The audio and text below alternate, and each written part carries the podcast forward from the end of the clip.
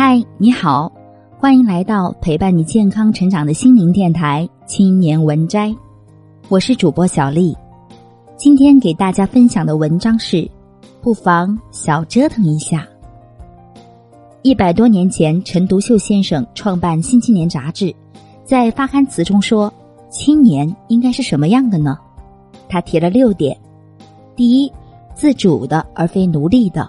第二，进步的而非保守的；第三，进取的而非退隐的；第四，世界的而非锁国的；第五，实力的而非虚文的；第六，科学的而非想象的。这六条放在今日中国，不但仍然掷地有声，而且足以令大多数青年汗颜。不用说别的，单论第一条，自主的而非奴隶的。就不是一般人能够做到的。自主有大学问，以我之见，只要你具有自主的一个小小侧面，折腾的而非墨守的，就能超越多数青年。有些人服从默认的设置，有些人喜欢折腾。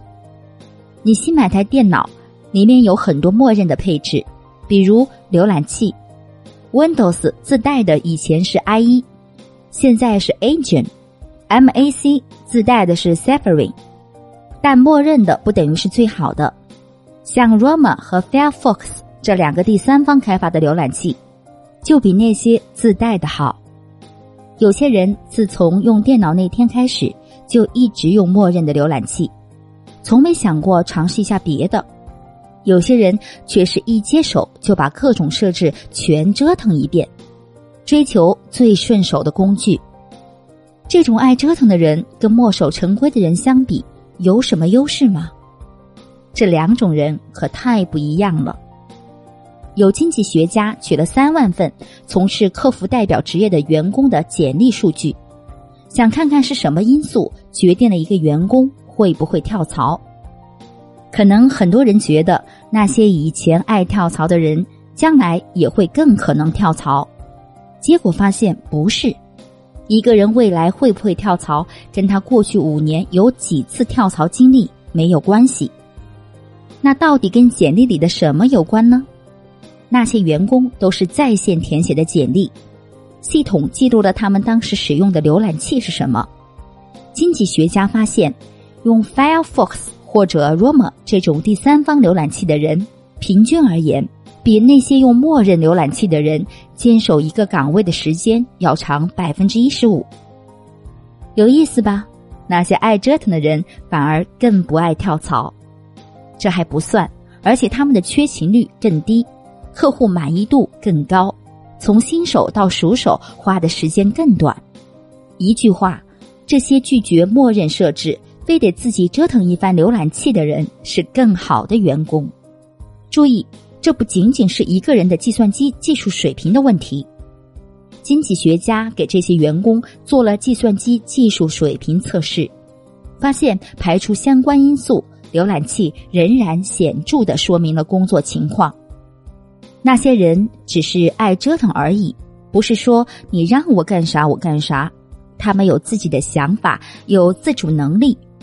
而这个自主性不但没有降低，而且还提高了他们的工作水平和工作奉献度。爱折腾是个优良品质，创新需要冒险，做事的人得能折腾。但是不是折腾的越狠越好呢？也不是。一个关键洞见就是，成功的创业者、企业家和政治家，并不比普通人更热爱冒险，他们是合理的规划风险。他们喜欢折腾，但不是大折腾。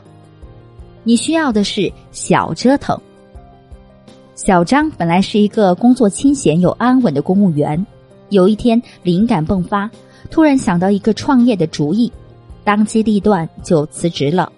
老李的工作本来是挺忙的，业余在家搞了个自己的小项目。朋友劝他辞职开公司，老李总是下不了决心。你说小张和老李谁更有可能成为成功的创业者呢？答案是老李。